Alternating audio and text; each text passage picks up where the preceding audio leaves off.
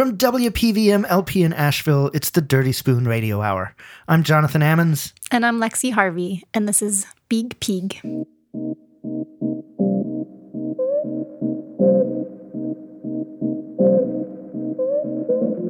He's pouring gasoline, two steps ahead of me. I told him, baby, please, come set it all alight. You know to set the scene, maybe it's meant to be, cause I don't usually, but I want you to.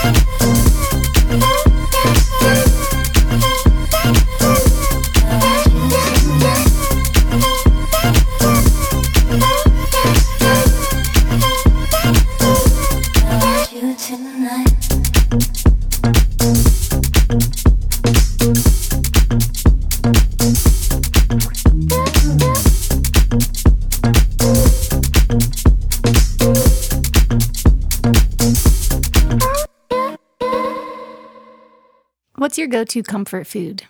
Maybe it's a grilled cheese and tomato soup on a chilly fall day, or biting into a juicy burger at your favorite bar. Maybe you're more the type to bring the whole pint of ice cream to the couch while the opening credits are still rolling, like myself. Whatever your favorite comfort food, there's likely a story behind where it came from, a story that many of us might not even think about, or a story that takes some digging to find. But as Illinois writer Christine Venzen finds out, those roots tend to run deep and often connect to our loved ones throughout our lives. When I was in grade school, lunch was the best part of the day. Mom's peanut butter and jelly sandwiches were love letters from home, a respite between the ordeals of gym class and arithmetic. As an afternoon snack, graham crackers swelled like pillows in a cup of hot, sweetened coffee, softening the blows of the day. This was the first time I truly appreciated the experience of comfort food. I came by it honestly. Growing up in Italy, my mom tells me she got the same feeling from soaking day-old bread in cafe latte. Even better were the scrapings of polenta off the bottom of the pan. Her mother would soak the pan overnight in milk. By morning, the crust of cornmeal mush, softened into porridge and sprinkled with sugar, made a fine breakfast. Like my father, my mother grew up in a small family farm in an alpine village called Arce, raising cows, chickens, and a few goats for milk, meat, and eggs, plus hay and corn for feedstuffs. They knew food up close and personal. As two world wars ravaged the northern Italian countryside and left the economy in shambles, prospects off the farm were limited to hotel maid and gondolier. My father emigrated to the United States in nineteen thirty-eight after they married, my mother ten years later. They didn't bring much in material goods, but were loaded with the generation's agricultural lore. My dad cultivated grapevines that produced gallons of home-bottled wine and quarts of homemade jelly. Until I started school, I didn't realize other people bought grape jelly in stores. My mother carried an unwritten heritage of traditional recipes. Big family gatherings called for homemade ravioli and capelletti, and our Christmas dinner was rolled round steak, a country cousin to the fancier braccioli. Steak smeared with minced garlic and hog tied around sliced salt pork, served over homemade egg noodles. The summer I was sixteen, my parents returned to Arce to visit their families. They tried to get back every five years or so, even if it meant leaving my nineteen-year-old brother Mark and me in charge of the house. As kids, Mark and I shared a typical big brother-little sister relationship. He played Roadrunner to my Wile E. Coyote, Bugs Bunny to my Elmer Fudd. He always beat me to the best chair for watching T V and needled me in a tantrum with name-calling and put-downs. As teenagers, we coexisted in Cold War detente, ignoring each other as much as possible. Looking back, we should have been closer. We were the tail end of six kids, the only ones still living at home. We were both homebodies at heart. Neither of us ran with the popular crowd at school. Neither of us took part in extracurriculars. The neighborhood kids were our friends by default. That summer, when my parents left for Italy, Mark took over our dad's one-man lawn care service and filled out the checks our parents left for the utilities and newspaper. I took care of the house, the garden, and the grocery shopping. I don't recall cooking much. We probably subsisted on breakfast cereal, sandwiches, and meals our mom had frozen for us. Of the garden, all I remember is the strawberry patch. It produced abundantly that June. Having free rein in the kitchen inspired me to try my hand at baking. Strawberry pie was a simple recipe, a family favorite. I whipped up a pie a week, which Mark happily devoured. Likewise with bundt cakes and chocolate chip cookies, food became our ambassador. The kitchen table, our conference table, where we signed a peace treaty. The next year, Mark finished classes in auto mechanics at junior college. The economy was slumping badly in the mid nineteen eighties, and Mark's only offer of a job came from our sister Eileen, who lived eight hundred miles away in Delaware. One of her friends was opening a garage, and he needed a mechanic who was willing to work long hours for low wages. Mark didn't care to move that far away, to a place he'd never seen and where he knew exactly one person. But a guy had to leave home sometime. Compared to Italy, eight hundred miles was just down the road. Mark packed what little he owned in his seventy-two Mustang and traveled it. A few years later, it was my turn. A horse lover since childhood, I returned from a summer course in horse and stable management in Kentucky, convinced that the track was my calling. But where I lived, amid the hog farms and cornfields of Illinois, horse racing was slightly less popular than spearfishing. The East Coast, on the other hand, was a hotbed of horse sports, and Eileen's friends still had connections from his days exercising thoroughbreds. That July, I went to visit Eileen and to make the rounds of area racing stables. My last day there, I got hired as a groom, an equine nanny. The next morning, I started work. Mark found me a car, Eileen gave me a spare bedroom, and at the age of twenty-one, I was an instant, reluctant adult. Caring for racehorses can be exhilarating, especially when you're young and strong and a little naive, but it's also socially isolating. It has its own arcane routines, tack and tackle and lingo. The workday runs from before dawn to mid-afternoon, six and seven days a week. When other people my age were going out for a dinner or a movie, I was going to bed. Co-workers on the track tended to be a motley crew. Fair Hills was a beautiful training center, sprawling over three hundred fifty acres in northern Maryland. Horses galloped along rolling hills and wooded trails, as well as on a racetrack. Yet the work was still hard and dirty. Turnover rates were high. People might work two weeks, collect a paycheck, and then move on. Others showed up drunk or stoned, disappeared entirely. The next spring, I rented an apartment, the first of my own. It was a garden-level efficiency, that is a basement with a bathroom. By day, I looked out the only window at strangers' feet passing on the sidewalk outside. Night always fell early in that cave, which was just as well. I had to turn in around ten o'clock to be at work by five the next morning. Its sole saving grace was that it was in the same complex as Mark. though that wasn't exactly by design. I picked it for the same reasons he did. It was cheap and close to work, but neither of us minded that the other was just a three-minute walk away.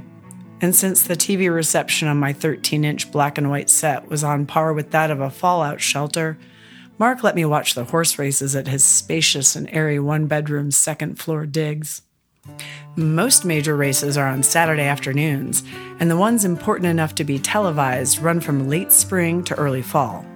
Watching the races at Mark's apartment became a ritual that lasted throughout the summer. I would go over in mid-afternoon and start dinner. He would get back from the garage a little later, and we would watch the races together and feast. I'd brought a copy of the cookbook Mom had edited for the Peoria Italian American Society. It would become my Bible.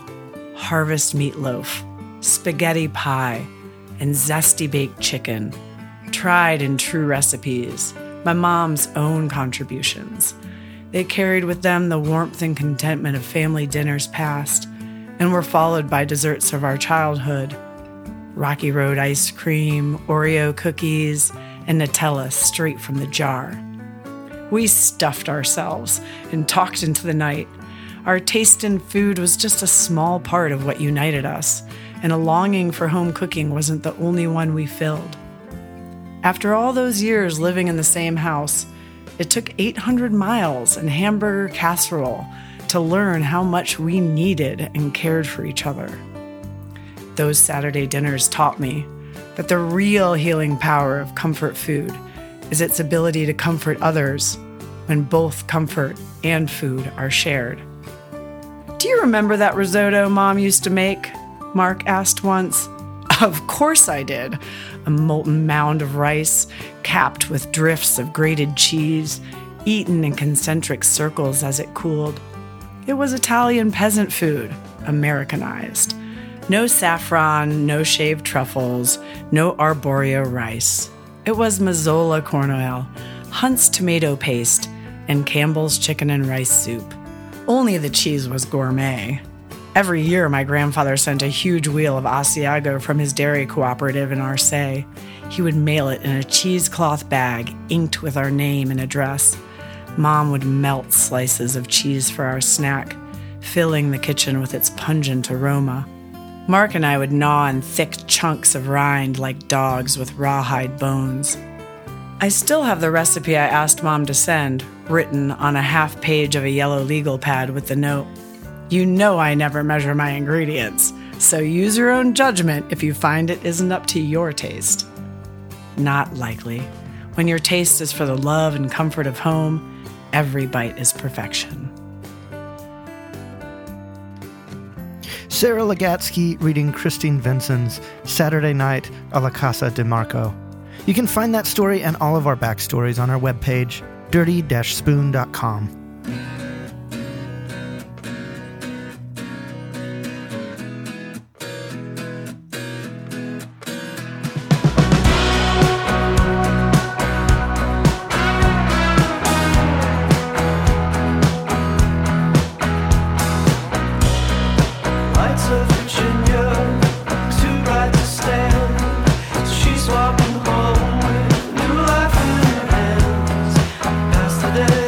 Street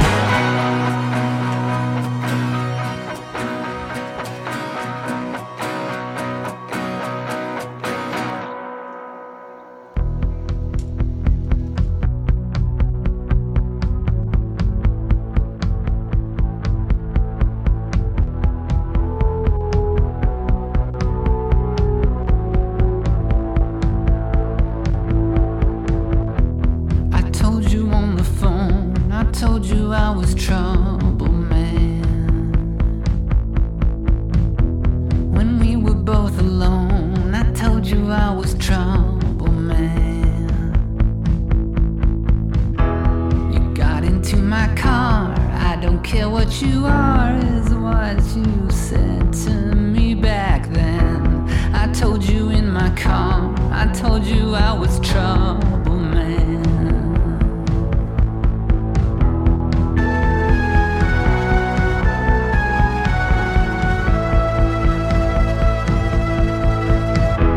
The summer of the crash, the winter of survival mode. You saw it in a flash, so we're entering survival mode. I said you never learn, you signaled as you turned onto the wrong and binding road. That summer of the crash, that winter of survival.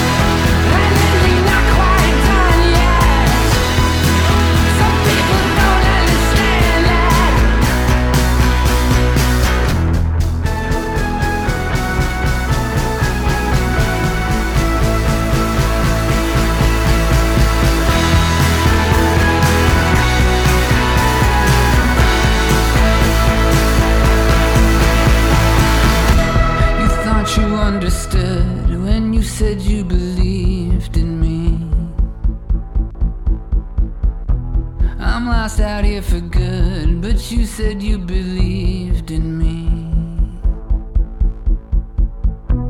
I didn't think to ask. The tank was full of gas, pulled onto Highway ninety-three. The sun was in your eyes. You thought you could believe in me. A burning cigarette, an animal that digs for warmth. Assessing all that's left, a burning urge to dig for warmth. There is no news to get, the certain sense of threat is all that keeps us driving north. You've got me in your arms, maybe that's all we need for warmth.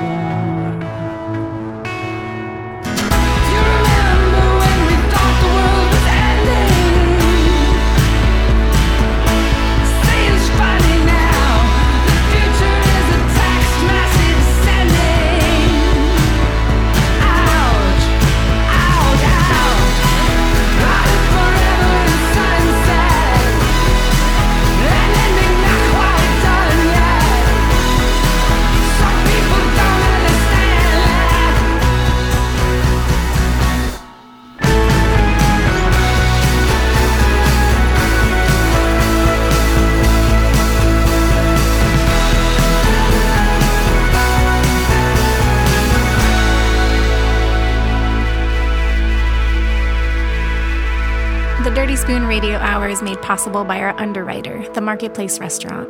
Serving Asheville for over forty years, the Marketplace is Asheville's original farm-to-table restaurant. The Marketplace strives to bring you the best of what our region has to offer, farmed by our neighbors. For more information on our underwriters or to support us yourself by subscribing to our Patreon, visit dirty dash spoon dot com. Every city has its institution, and more often than not, they take the form of a diner. Stalwart restaurants that are passed on through generation after generation of greasy spoons and laminated paper menus. Handed down to either family or staff so consistently that they never seem to close. To any regular of these spots, they never even seem to change. Always affordable, always friendly, always reliable, even if some of the staff and some of the menu items seem to shuffle off every decade or so, only to be replaced with something or someone that seems to have been there all along. In nineteen forty-six, when Morris Brown and his brother converted an old Asheville service station into an eatery on Haywood Road, I doubt they anticipated that it would be around nearly eighty years later. But they passed the Tasty Diner on to a member of their staff, and they sold it to another member of their staff, and by nineteen eighty-nine, when David Henson took it over after working there for years himself, it was a pillar of the West Asheville community. Still serving the same cheap burgers and biscuits, still open early and closing midday. So it was not without controversy when Henson decided to retire and the owner of a fine dining establishment on the same street bought it from Henson in twenty sixteen. But contrary to the backlash, the Admiral's owner, Jonathan Robinson, had no intention of fundamentally changing Tasty Diner. In fact, his goal was largely to preserve it. So much so that he kept most of the staff who still wanted their jobs and left most of the menu items intact, modifying some of the canned and packaged elements to be made from scratch and adding fried chicken to the menu. He also added a bar and expanded the hours to serve late night, but nevertheless, the old guard had their complaints. Robinson passed it to Zambra and Copper Crown owners Adam and Kate Banash, and the backlash continued, despite their primary modifications to the existing model being a mere upgrade in the hours open and a slight increase in the prices to keep up with whatever food costs were growing. To be clear about this, a burger at Tasty Diner in twenty twelve was around six dollars. When Robinson ran it, it was around eight dollars, and it was substantially larger. But nevertheless, the grumbling continued. Eventually, Banash too decided to sell, which brings us up to Stephen Goff's purchase of the business. The former proprietor of neighborhood favorites like King James Public House and Ox Bar, even he has seen his fair share of backlash over the acquisition. Which begs the question, why take over the Tasty Diner in the first place? I caught up with Steve after a lunch service the other day on the smoking patio behind the diner. What made you want to take over Tasty? Well, you know...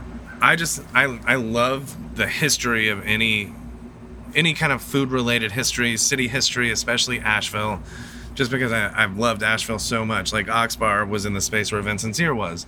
I wanted Ox Bar because it was where Vincent Seer was. Right. You know, like, that is, like, that was at least fifty percent of what made me want that space, you know? Right. And the same with this, like, I wanted this space just because it's it's meant so much to the city for so long, and I, and I knew that, you know, it's going to be weird changing it up a little bit, but at the same time, you know, things evolve and grow with their city. And Tasty, it's not like I changed the, like, version from nineteen forty-six. I changed the version from twenty seventeen. You know, like, right. It hasn't even been a decade that it was like that, you know? So, you know, I just, I, I wanted this space because it just means so much to our city, and I wanted to make sure that I put something in there that felt representative to me. I'm, maybe I'm I'm wrong. I'm, you know, I'm only one portion of the city, but it feels.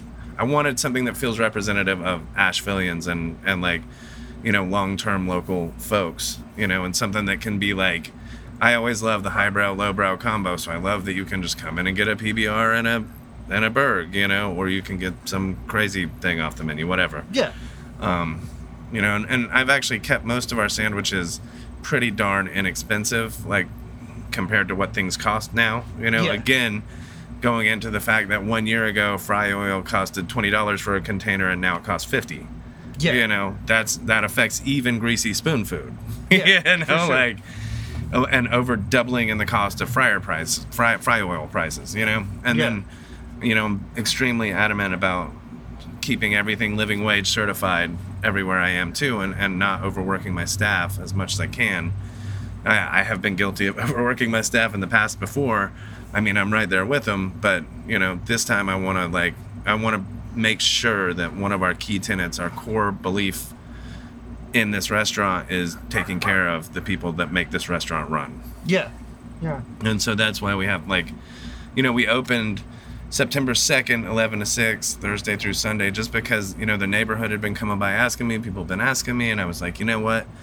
Let's give them, let's, let's like feed people something, you know? Yeah. Uh, and, you know, never, it was really more of an extension of like pop-ups and things we'd done, you know? So it was like, never intended that breakfast isn't coming. You know what I'm saying? Right. Breakfast is on our list, hardcore, don't worry about that. And it's going to be, you know, breakfast is going to be far more casual than, than even what we have at lunch, which isn't even that crazy, but you know, it's, you know, it's not your typical diner food. Yeah. Um, but, you know, breakfast will be, you know, yeah, we're going to, and all day we're going to offer bodega sandwiches so that, like, for me, I just always loved in a city or, like, anywhere I've lived that I can just walk up to a walk-up window, grab a cheap sandwich and a coffee and keep walking to work, you know? Yeah.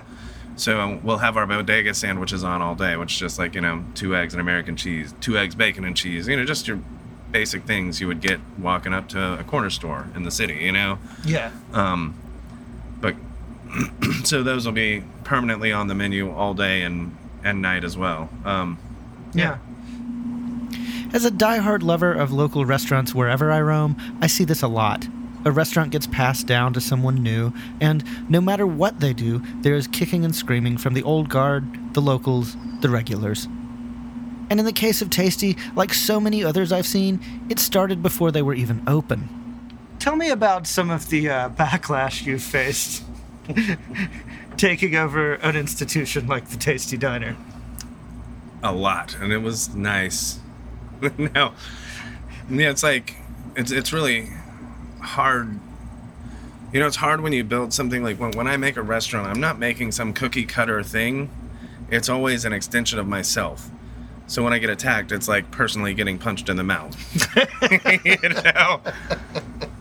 So yeah, I mean, and that that being said, I responded to a lot of different people because, you know, I completely understand being like, God damn, well, I forgot we're on the radio. You can you can I'll bleep it out. Yeah.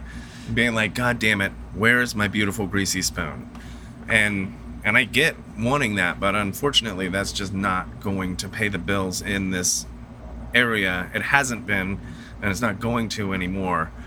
And people do get like, you know, everybody, you know, certain people are like, well, just raise the price of the greasy spoon food. A lot of people will come here and see those prices on regular greasy spoon food and scoff, you yeah. know? So like...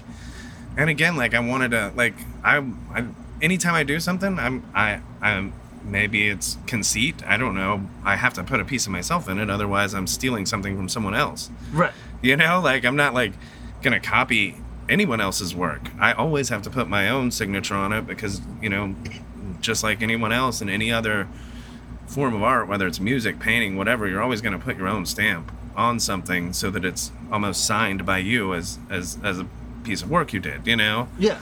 A lot of people love Tasty, but a lot of people weren't coming. You know, like, I, it's not like I didn't have access to the profit and loss statements.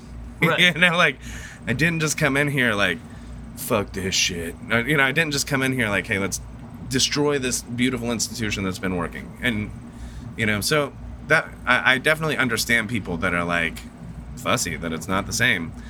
But it wasn't gonna be. No, you know, it it just happened to be me, the person that, that changed it, you know? It's the difference between, like, do you want it still there or do you want it gone? Right, exactly. Do you want it there but yeah. different, or do you want it gone? Right, exactly, exactly, you know? And, it was, and and to me, it was like, how many restaurants last from forty-six till now? Even, you know, even if it's an insanely different iteration, I mean, that's still cool. And to me, just that name Tasty, it's like, I feel like it just deserves to have tribute paid to it, you know? It's like, just for lasting that long and feeding our community that long. And so like, that's that's one thing I wanted, is that like, I wanted it to get some of that love and affection that upscale restaurants get a lot, you know? Yeah. Like, it's because it, it was great as it was. I'm not downplaying that. I didn't dislike it at all. It just like, you know, it, like I said, monetarily, that just wasn't working for it anymore. And I still want it to get the love that it deserves. You know what I'm saying? And yeah. still be a part of our community, and can be a part of our community. I'd love to see it be a part of our community. I mean, we're coming up on an eighty-year anniversary. It'd be cool to make it one hundred, you know? We'll see. Yeah. If the world even makes it that long, but, you know, here nor there. I mean, I know I've seen, like, on, on Facebook, people people giving it hell. Yeah. And uh, people coming at, at you for, for defiling the institution.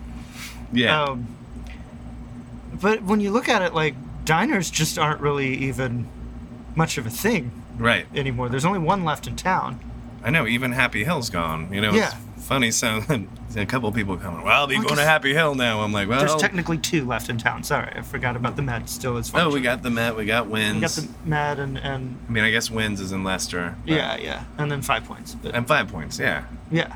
I mean, again, like, it's all just a reflection of how much rent is in our area. You know, like, the, those types of things, like, yes. They were able to be etched out of stone in the corners of New York City, right. You know, but we ain't living in New York City. No. And like, So, the volume is a little bit different of who, as to how many people pass through the Tasty Diner versus a diner in New York City. Yeah, exactly. And exactly. The last time I went to Atlanta, the prices were outrageous in diner foods. It oh was yeah, like dude! I went insane. to that one, that one in the middle of, God, it's like it's right down in the middle of downtown. It's like a double yeah. or triple story diner, and the prices were nuts. It was ridiculous. We right. we went to I forget the name of it. It was like a Greek family diner, yeah. and like for just like an. egg plate, like the eggs, bacon, toast, yeah. the regular breakfast plate, it was like twenty-four dollars. Yeah, believe that. And I mean, like, the middle of downtown ridiculous. Atlanta rent, too. Yeah.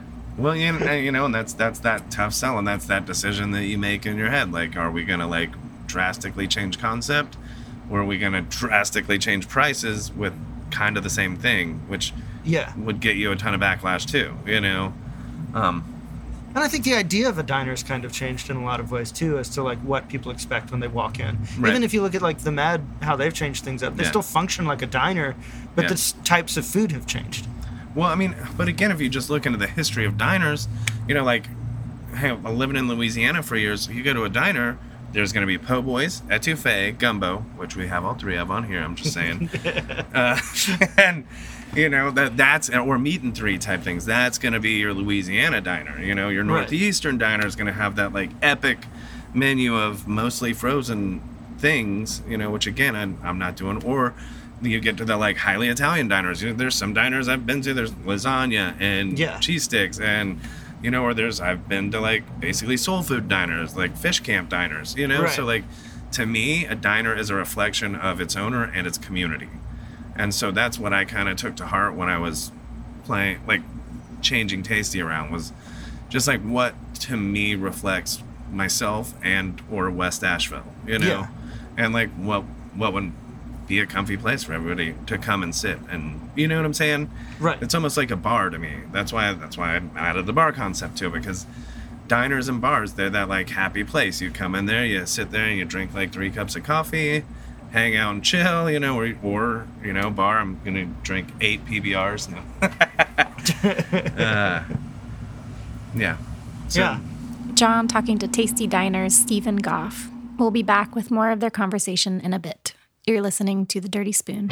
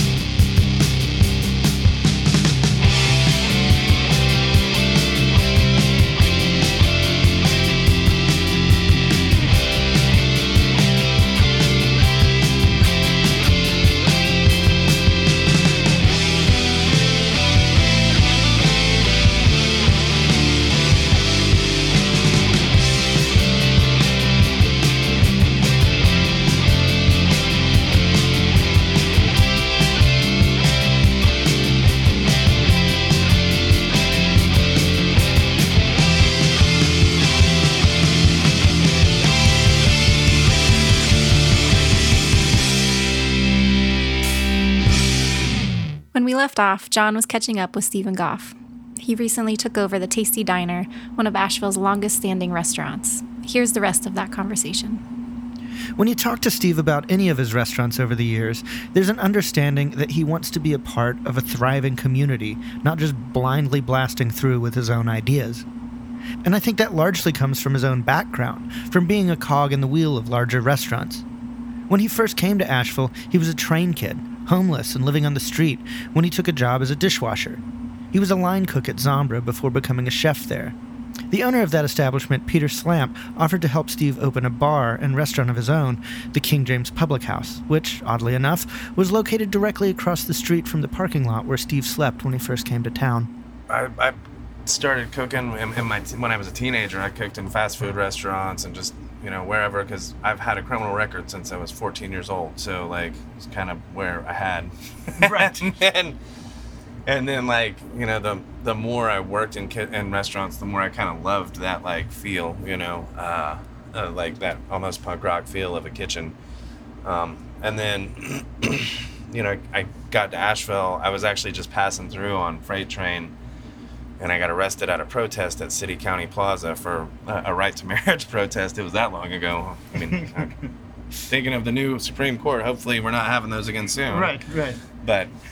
Uh, And so I ended up here, and, and it was so funny because, like, you know, with my child, the way I grew up and, and just how I lived my life, I always, like, thought of chefs as, like, I don't know, just horrible, snobby, bougie. Like, just, I was, you know, people would be like, hey, you work at a nice restaurant. You should become a chef. And I was like, oh, never. Oh, that would be awful. That would be the worst job on earth. um, but, you know, uh, over time I fell in love with it. And then really, like, you know, I'm. I was the sous chef at Zambra for a long time, and then I had my first restaurant, King James, and that's when I really figured out that I could, like, kind of intertwine some of my political beliefs and some of my some of the like like feeding the homeless, taking care of the community. I was like, these are all part of running a restaurant, you know? Like, yeah. This is, like, totally shit that we should be doing as part of our regular running a restaurant life. Yeah. And uh, and then it was really on, you know, it was like, oh wow. So then I really, like, dug in deep and started, like, digging on, you know, local food and the history of food and the representation and, you know, just all of all of that kind of stuff. And, you know, my first kitchen, I was like, I was a baby and, you know, a baby chef. And when I when I grew up, it was like Gordon Ramsay type of, you know, right, yelly kitchens, you know. And so, like, you know, I I was not the best boss at that first restaurant, but it was so good to walk away from that and think about, like, you know, I'm all about sustainable ag. I'm all about sustainable farming. I'm all about not wasting any part of the animal or any part of the plant. How am I not giving a sustainable work environment to my staff? You yeah. know, and that became, like, a key goal from then on, you know? So, like... What does that look like to you? Uh, always two days off in a row. Like, you know, if you're a full-timer, always two days off in a row. Here, I want to give five paid sick days for everyone. Um, week paid vacation for... or nine days paid vacation for salaries, and then after a year I want to do a paid vacation for hourly employees as well that have been with us for a year. Uh, I mean, right now I'm still setting up all this madness. Right. And eventually I want a profit sharing program as well, you know, so that, you know... The some, longer someone some sticks per- with you, they right. make money with you. Yeah, they're, they're getting a, a piece of the profit that we're making. Uh, yeah. Also, you know, nobody in the kitchen makes less than eighteen. Um... I want to start my service staff off, I believe. I'm trying to decide somewhere between seven twenty-five and eight an hour.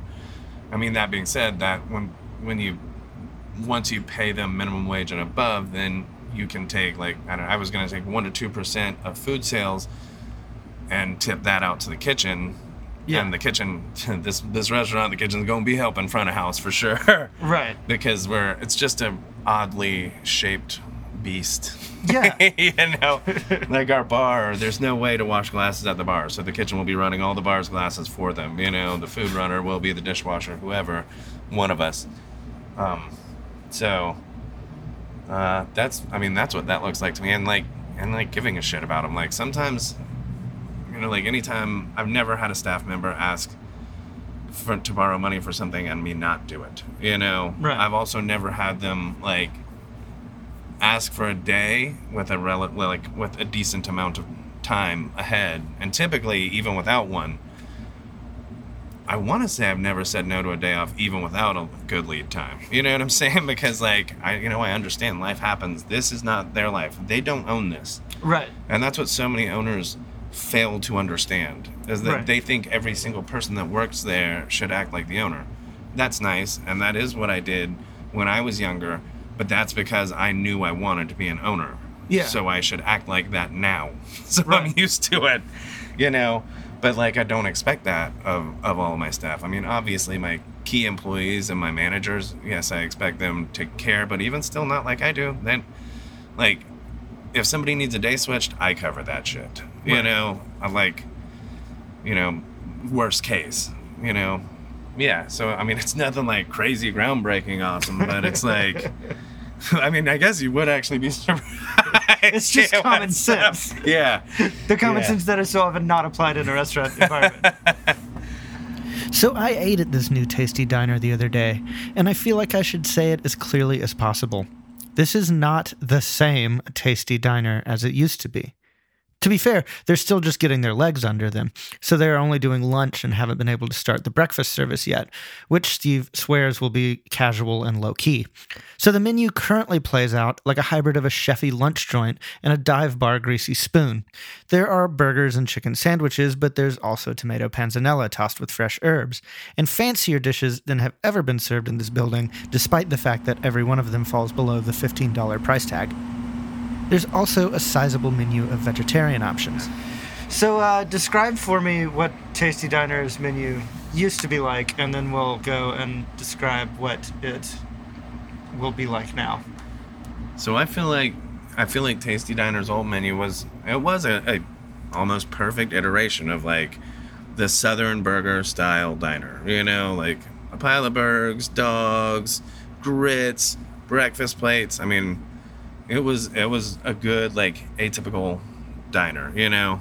Um, and the really, most of what, I, what I'm changing is just that, you know, our, we'll have a bunch of lunch sandwiches that are, have, I don't know, I don't know how to say it, like, crazy chefy ingredients, but not even, not even really. I mean, we're just, for one, I'm, the the old menu, they actually did, they actually, they did awesome with their vegetarian side, and I want to even take it up a notch further. So we have a whole separate menu. You know, we have meaty handhelds, veggie handhelds, and I want at least forty percent of the menu, if not fifty percent, to always be vegetarian, vegan, just because we're, again, I'm like trying to pay attention to my community. Like, hey, and I, and I love, I'm a huge meat guy, but I love vegetarian food. So I love, you know, I love the, when it actually gets thought put into it, you know, like, right. I love Laughing Seed does a great job. Plant does a great job. Lots Simple does a great job. Lots of places do a great job. But you have to know where they are, you know? And I guess this will be just like that too, you know? Because yeah. every one of our vegetarian vegan sandwiches is thought out. It's not just like, ah, shit, we need something vegetarian, you know? Right. It's like, you know, currently we have like a, a smoked carrot curry sandwich with Dare vegan Gouda on it and Marcona almonds, herbs, arugula, sprouts. It's just like, it's like fat and meaty, but no meat. You know? Right. And then, you know, and I, I obviously I keep I keep on Impossible Burgers and the little the chicken patties, C H I K N. You know, for for people that don't mind getting the like that that kind of thing, they can still get the same feel. You know, yeah. Uh, we got a hot chicken sandwich on a honey bun that I love. I mean, really, we kind of just went with fat boy stoner food meets a chef. Yeah, I think one of the the big conundrums that I always see in Asheville is like people, there is an expectation here of having things be living wage, yeah. of having things be farm to table and like knowing where your food comes from and not just eating a bunch of Cisco crap. Right. There's an expectation of dealing with like local economy and like supporting local stuff as much as you can, yeah. and then simultaneously people expect it to be like eight dollars for a sandwich. yeah yeah I mean that's what, and here's, you know, I, I actually have I did a lot of price comparisons from the old Tasty menu to the new one, what I could find online. The old Tasty burger, the old Tasty double smash patty was eight dollars and fifty cents with a side of fries for four dollars, which is twelve dollars and fifty cents. Ours is thirteen dollars, which is fifty cents more, and it's, you know, and you're getting a big side of fries, and I mean, yes, you have to get the side with it, but I mean, obviously, you know, anytime anyone asks me something, I try to be the most hospitable. Like, we have had people come in, can I have the breakfast bird? Of course. We got fried chicken, Texas toast, and pimento cheese, and eggs. If you right. want old menu items, and I have the things to make them, we will make them. Yeah. You know, and... Yeah, and you know, any other, like, you know, we're we're we're good about mods, you yeah. know, and and making sure of taking care of people, because to me, again, that goes back to like what is more what's the most important thing in a restaurant. And to me, yes, food's up there, but hospitality is key. That's number one, you know. And yeah. that's what I, that's another reason I want to Tasty. There was those I put the the diner stools back in there, and it's so cool to like I'm expoing right behind bar five and six, you know, which some people don't like because it's kind of loud. But, like, a lot of people have enjoyed, like, being a part of the kitchen with us, you right. know? Like, and we talk to them the whole time. I sell them wine and stuff. We don't even have wine on the menu yet. I have it, but we just don't have space to pour wine because we're because the window's just getting crushed with orders. Right. So it's like, yeah, you know, they get, and then they get that extra, like, care and love, like, you know, talking to it. And, you know, I'm really happy with the staff that, that I've had forever, and they're so happy with each other. That's really cool for people to get to see them be happy cooking. Right. You know, I had somebody the other day that was like, this is amazing. And I was like, well, it's really sandwiches. You know, they're like, they're like, no, what's amazing is that, like, you know, usually when I, when I'm like watching an open kitchen and people cook, they don't look as happy as like, like your team just looks really happy and they're just having fun. And you can feel that vibe throughout the, the dining room, you know? Yeah. Or the, you know, that front bar area. So, you know, again, that goes back to that, that hospitality touch, you know, just that, that feel. I mean, I'm a super hippie about any of that though. Like, like anything that you're making is going to absorb your emotions. you right. know? So, uh, I mean, and sometimes hate can taste pretty good, but, but, you know, and try to make sure that we're never, you know, that we're always happy while we're cooking, and, and that we care about everything, and everything that we touch actually has thought and love put into it, and even the environment we're all in, you know? Yeah.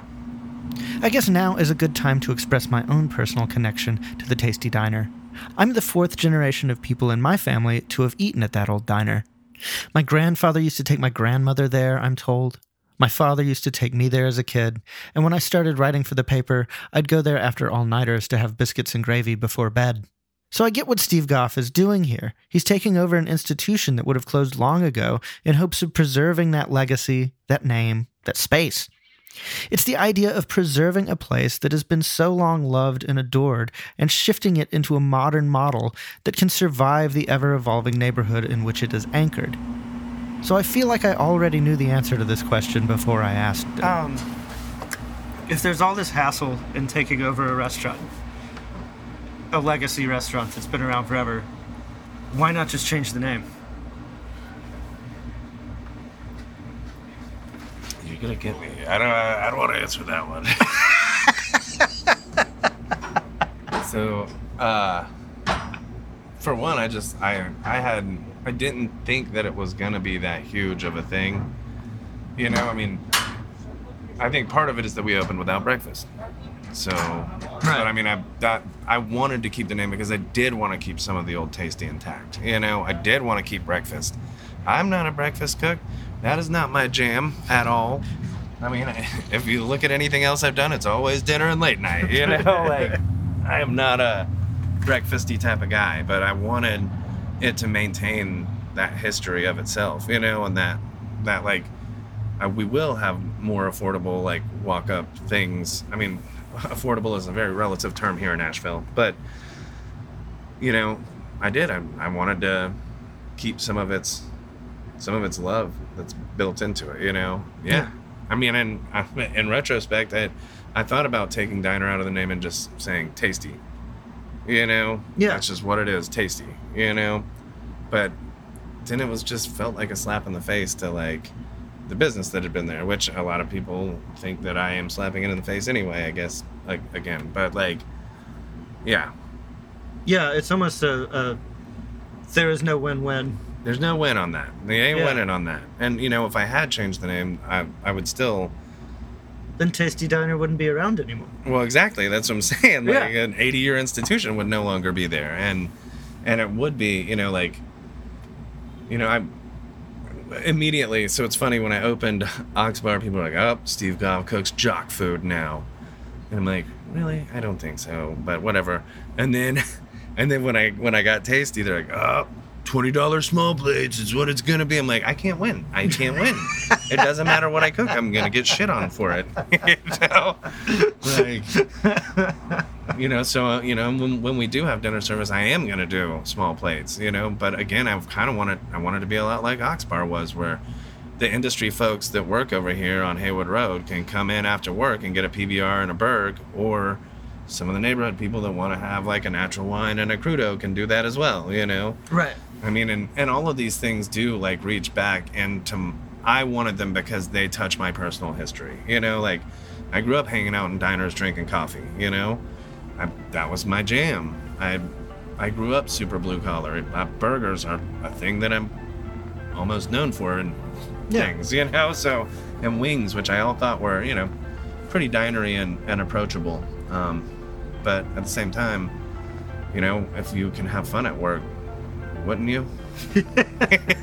So... The Dirty Spoon Radio Hour is made possible by our underwriter, the Marketplace Restaurant. Serving Asheville for over forty years, the Marketplace is Asheville's original farm-to-table restaurant. The Marketplace strives to bring you the best of what our region has to offer, farmed by our neighbors. For more information on our underwriters or to support us yourself by subscribing to our Patreon, visit dirty dash spoon dot com.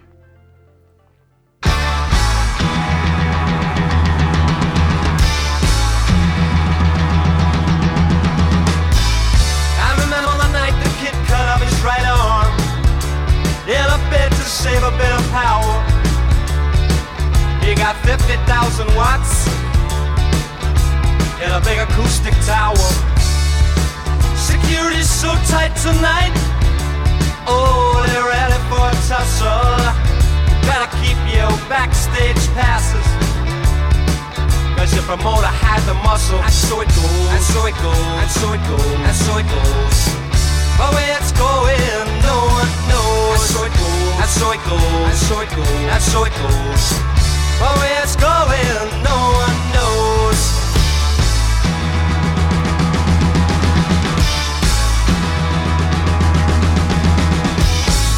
In the tall buildings at the head of all nations, worthy men from Spain and Siam.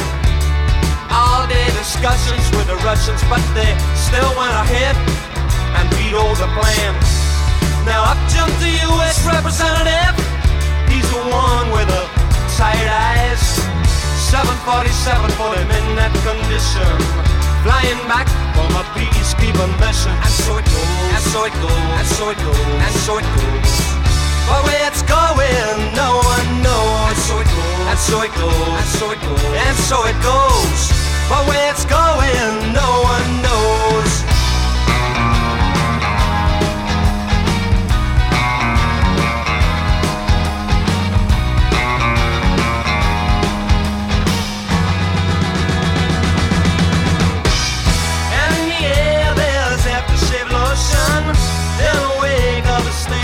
Persian.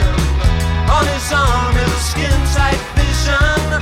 Wonder why she minds, she's his. And so it goes, and so it goes, and so it goes, and so it goes. But where it's going, no one knows. And so it goes, and so it goes, and so it goes, and so it goes. But where it's going, no one knows. But where it's going, no one knows. But where it's going, no one knows. But where it's going.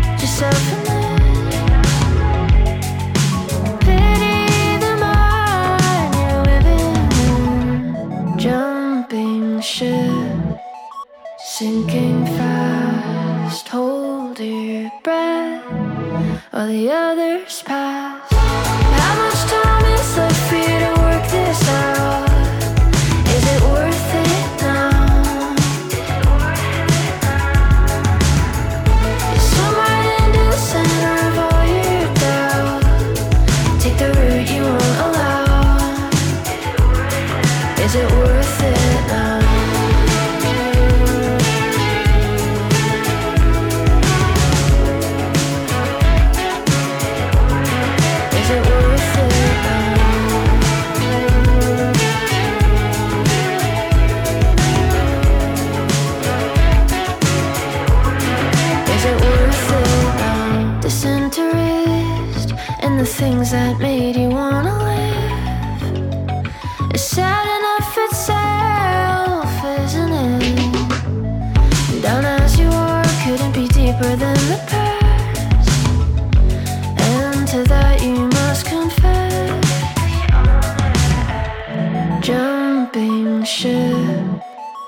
Sinking fast, hold your breath. The Dirty Spoon Radio Hour is a production of Dirty Spoon Media. All of the text from our stories is available on our webpage, dirty spoon dot com.